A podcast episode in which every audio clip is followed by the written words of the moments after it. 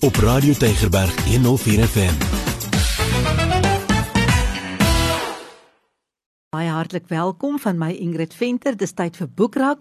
Tyd vir my om vir jou te vertel van nuwe boeke op die rak en uh, uh sommer sodat jy lekker kan gaan lees, nuwe wêrelde kan ontdek, uh mense se stories kan hoor en ek sê so baie baie dankie vir die uitgewers wat so gereeld vir my boeke aanstuur sodat ek vir jou as luisteraar op hoogte kan hou van wat uh beskikbaar is. Ek het hierdie boek gekry van Jonathan Ball Publishers, geskryf deur Shana 5. En die boek se naam is Ougat, 'n memoir. Nou, dis eintlik 'n aangrypende boek. Dit gaan oor Shana op 25, toe sy twee kinders van twee verskillende paas. Sy word groot op die Kaapse vlakte, daar word neergekyk op haar. Sy word gesien as 'n Jezebel, sy word gesien as 'n losvrou sy's alleen, sy het nie werk nie. Sy word die hele tyd deur haar gemeenskap herinner dat sy eintlik maar net waardeloos is, nie die moeite werd om liefgehad te word nie. En sy wonder hoe sy hierdie vrou geword en hoe hoe kan sy uit hierdie uit hierdie ding uitkom? En hierdie is haar storie want sy het haar lewe mooi agter mekaar gekry. Dis eintlik 'n storie van oorlewing. Die oorlewing van seksuele geweld, die oorwinning van depressie en hoe sy hierdie hele sirkel van mishandeling, hoe sy van dit ontsnap het. Dis eintlik 'n merkwaardige storie. Dit is baie goed geskryf. Dit is rou, onpretensieus, ontstellend eintlik. En sy, um, jy weet sy sy kry dit reg om hierdie donkerte wat in haar lewe was goed saam te vang. Maar ook sy's baie eerlik, sy's deursigtig in wat sy vertel. So dis regtig 'n nog 'n kragtige verhaal en storie en 'n nuwe stem. Ja, jy gaan dalk, ek weet nie hoe jy gaan voel as jy hierdie boek lees. Dit vat aan 'n ou se hart, nê, nee, haar storie. Shana 5, sê kom dit die storie van baie baie mense is en baie vroue. Die boek se naam is Ougat en dit word uitgegee deur Jonathan Ball Publishers. Ook 'n man wat sy storie geskryf het Into Dark Water, 'n police memoir deur Jeremy Very en uitgegee deur Tafelberg. Nou Jeremy Very was 'n leiwag vir Madiba. Hy was ook die um, assistent provinsiale uh, kommissaris van die Wes-Kaap. En hierdie is sy storie. Hy was baie lank in die polisie. Ek probeer nou net weer onthou hoe lank dit was. Gaan nou nog vir jou sê. Ja, oor die 30 jaar was hy in die polisie gewees. En hy was 'n polisieoffisier, hy was 'n topspeurder en uh, hierdie storie loop so half parallel met hom as individu met die land waarin hy gedien het. Sy diens in die polisie diens um van ons apartheidstyd tot demokrasie en al die verkeerde goed wat ook in die polisie gebeur en aangaan nê. Die boek se naam is verniet into dark water nie. So dit vertel van geheime, van moorde, van ag al daai dinge, maar dit dit derentyd moet ek sê 'n skerp sin vir humor en dit hou jou nogal dit hou jou nogal vas. So ehm um, ja, dit gaan vir jou wys uh, wat dit beteken om in hierdie wêreld te lewe van die polisiediens hier waar hy as as ehm um, offisier gedien het en ook in die Wes-Kaap. So As jy graag sy storie wil lees, 'n police memoir van Jeremy Very Into Dark Water, dis die boek se naam, uitgegee deur Tafelberg.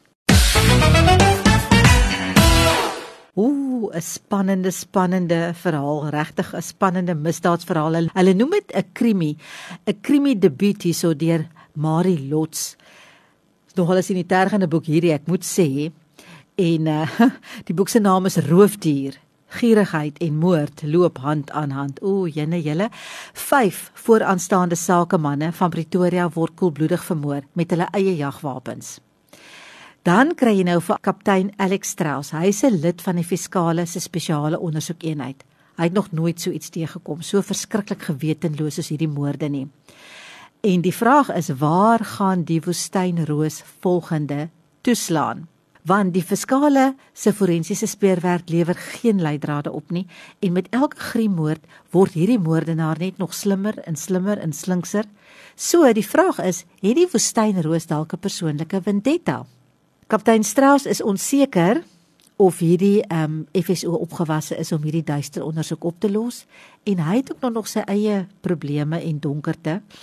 Gaan hy ook in staat wees om brigadier Jack Mabuza se bevele te gehoorsaam en nou nie weer daaroor die tou te trap nie. Dit is Roofdier deur Marie Lots. Dit is haar krimi debuut, senitergend moet ek sê. En as jy hou van sulke tipe uh verhale, spanningsverhale, dan gaan jy hierdie een geniet en hy word uitgegee deur Himan en Resou. Hoorie dan ek 'n oulike boek ontvang. Dit is van Penguin Random House. Ek het nou sommer 'n klomp goed geleer in die boek, maar ek dink die boek is eintlik vir kinders. Die boek is my first book of Southern African frogs. Ek hou vreeslik baie van 'n padda. Ek weet baie mense hou nie van paddas nie, maar ek is nou een van daai wat wel hou van 'n padda. Maar wat nou oulik is van die boek nê, sy teks is in Afrikaans en isiZulu en isiXhosa. Is dit nie oulik nie? So ehm um, hier is 55 verskillende tipes paddas in hierdie boek. En ehm um, hier's wat baie oulik is, is hier sit daai QR code in, so jy scan dit met jou foon, dan kan jy hoor hoe klink hierdie padda. So daar's 'n lekker inleiding van elke padda waar jy hierdie padda kan kry. Natuurlik volkleur illustrasies van elke padda. En party van hulle is regtig mooi. Ek weet party mense dink 'n padda kan nooit mooi wees nie, maar hier is party paddas wat regtig regtig mooi is dan moet ek vir jou sê die Afrikaanse name van party van hierdie paddas het my nou net uh, so verras. O, ja, ek het nou vergeet om te sê dit kom natuurlik ook in Engels, nê? So dis Engels Afrikaans, isiZulu en isiXhosa.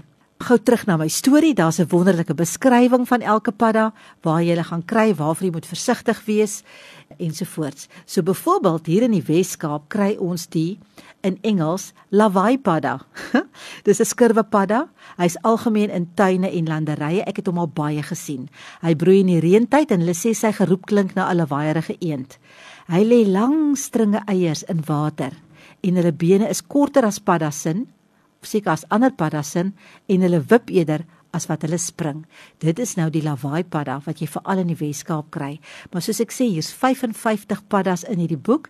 Jy kan na elkeen se geroep gaan luister en hoor hoe dit klink en ek wil sê net gou weer 'n keer, hier is pragtige pragtige pragtige paddas en jy raak so bewus van die skepping as jy deur hierdie boek blaai om te dink dat die Here al hierdie padda so verskillend gemaak het. Hulle lyk verskillend, hulle klink verskillend, hulle lê hulle eiertjies op verskillende maniere.